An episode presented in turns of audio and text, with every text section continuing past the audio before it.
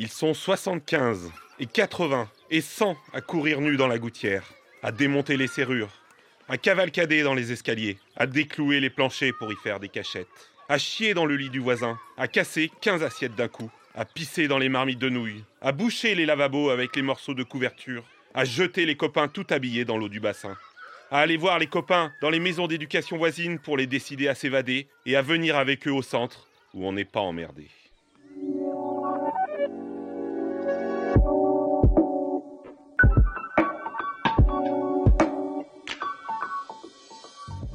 C'est ainsi que Fernand Deligny décrivait en 1947 dans son livre Les vagabonds efficaces les enfants auxquels il avait affaire au centre d'observation et de triage de l'île.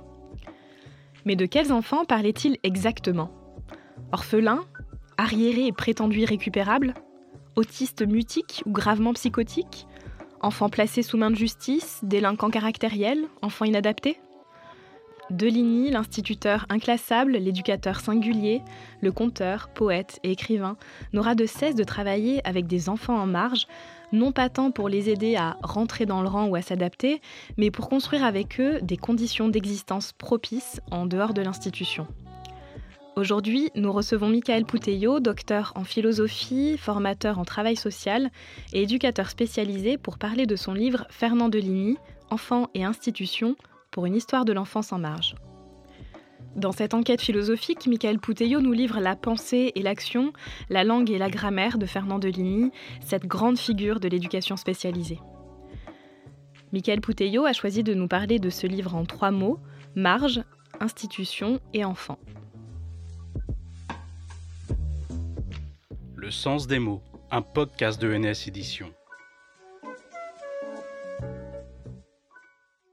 Le premier mot, c'est le mot marge. Pourquoi? Parce que ce livre est parti du parcours et du travail de Fernand Deligny, qui naît en 1913 et qui est mort en 1996.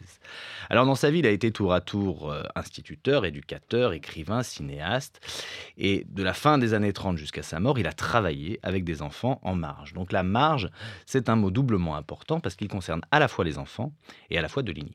Alors les enfants tout d'abord, le 19e siècle, c'est le grand siècle de l'enfant. On y crée l'école de la République pour tous les enfants du pays, mais aussi les premières lois de protection pour les enfants en difficulté. Au début du XXe siècle, comme aujourd'hui, un grand nombre d'enfants ne vont pas à l'école parce qu'ils sont trop fous, parce qu'ils sont trop seuls, parce qu'ils sont trop délinquants ou trop difficiles. Bref, les catégorisations ne manquent pas, et on parle à l'époque d'enfants malheureux, abandonnés, en danger moral, enfants coupables, enfants arriérés, débiles, vagabonds, etc. Ce sont tous des enfants qui, pour une raison ou pour une autre, ne peuvent prendre place dans le grand creuset républicain qu'est l'école, gratuite, laïque et obligatoire. Alors au début du siècle, ils sont placés dans des patronages, ils vivent dans des orphelinats ou dans des institutions qui sont gérées par des congrégations religieuses, dans des quartiers pour mineurs, dans des asiles ou des établissements pénitentiaires, au gré des établissements disponibles, des équipements qui existent dans la région où ils se situent, et leur sort varie d'une institution à l'autre. Alors en marge, ils le sont avant tout géographiquement. Ce ne sont pas des enfants qui tiennent leur place dans la salle de classe, pas plus que dans leur famille ou aux côtés des enfants de cœur à la messe ou dans les mouvements de jeunesse. Ce sont des enfants de chemin de l'école buissonnière, de la rue, des halls de gare, des usines désaffectées ou des institutions fermées. Donc ce sont des enfants que l'opinion publique peine à voir et auxquels les pouvoirs publics s'intéressent peu. Alors Deligny, lui, c'est un personnage en marge et c'est un personnage détonnant et important dans ce qui va devenir progressivement, à partir de la Deuxième Guerre mondiale, ce qu'on appelle aujourd'hui l'éducation spécialisée. Alors c'est lui qui, dans les années 70, revendiquera d'écrire depuis la marge. Il n'est pas en marge, mais il écrit à partir de la marge.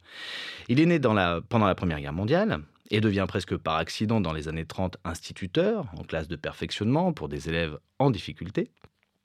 Il travaille ensuite à l'asile d'Armentières, l'un des plus grands établissements psychiatriques d'Europe, où il devient éducateur-chef dans le pavillon 3 le pavillon pour enfants et adolescents.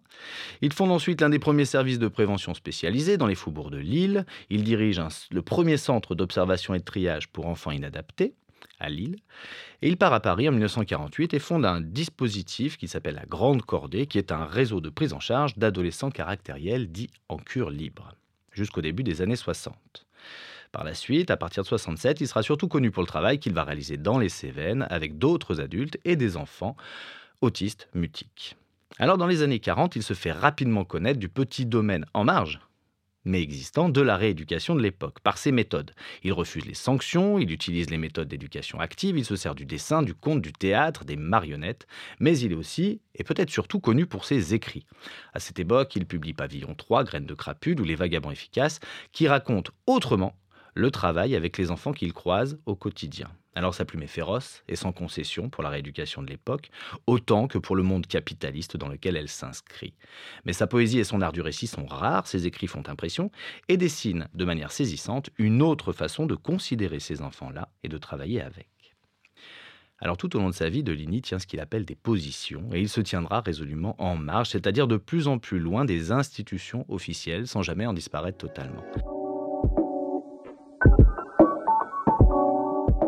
J'ai choisi comme deuxième mot le mot institution. En fait, le parcours de Deligny accompagne le développement d'un édifice institutionnel de prise en charge des enfants en marge. Donc suivre les différentes positions de Deligny, c'est une manière de revenir sur cette histoire et de la mettre en perspective. Alors à partir du début du XXe siècle et jusqu'à la fin des années 60, l'enfance en marge devient peu à peu un problème social sur lequel les décideurs politiques doivent se pencher. Et c'est aussi un domaine professionnel où émergent, ou s'allient, ou s'affrontent parfois non seulement des disciplines mais aussi des professions nouvelles. Entre la création du tribunal pour enfants et adolescents en 1912 et l'instauration du diplôme d'État d'éducateur spécialisé en 1967, L'histoire de ce qui s'appelle, au milieu des années 40, l'enfance inadaptée est une histoire complexe.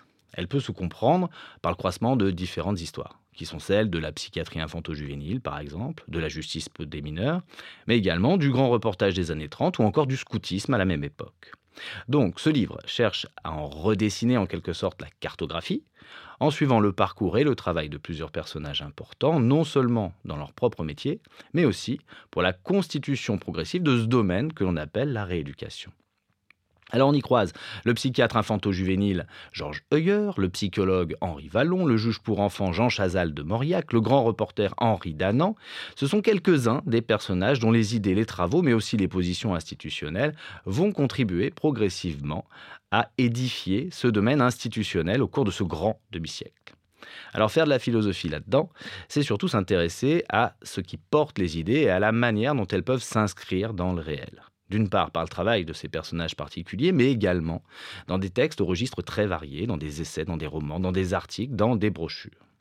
Tout cela pour montrer que les institutions un ensemble d'institutions ne se construit pas d'une manière univoque, ça ne va pas de soi, mais cela se fait au milieu de tensions, d'alliances, de circonstances, d'oppositions parfois techniques, scientifiques, mais aussi personnelles ou idéologiques.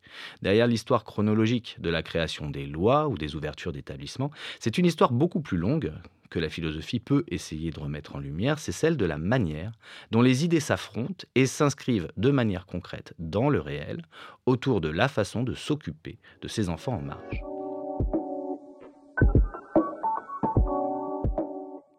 Alors le troisième mot, qui était important dans mon travail, c'est le mot enfant.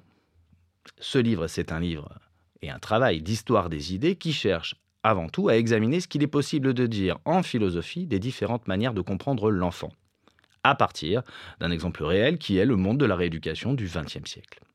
Alors derrière les institutions qui se construisent, derrière les lois que l'on adopte, tous les métiers que l'on crée, il y a des idées qui s'affrontent, non seulement au sujet de ce qu'il faut faire pour les enfants en marge, de ce qu'il faut faire pour les faire rentrer dans la société ou pour les faire devenir adultes, mais au-delà, il y a surtout des affrontements plus profonds autour de ce qu'est un enfant en marge et de ce que l'on peut en dire. Comment on le caractérise, comment on le décrit, comment on le définit, qu'est-ce qui lui appartient en propre? Quels sont ses principaux traits.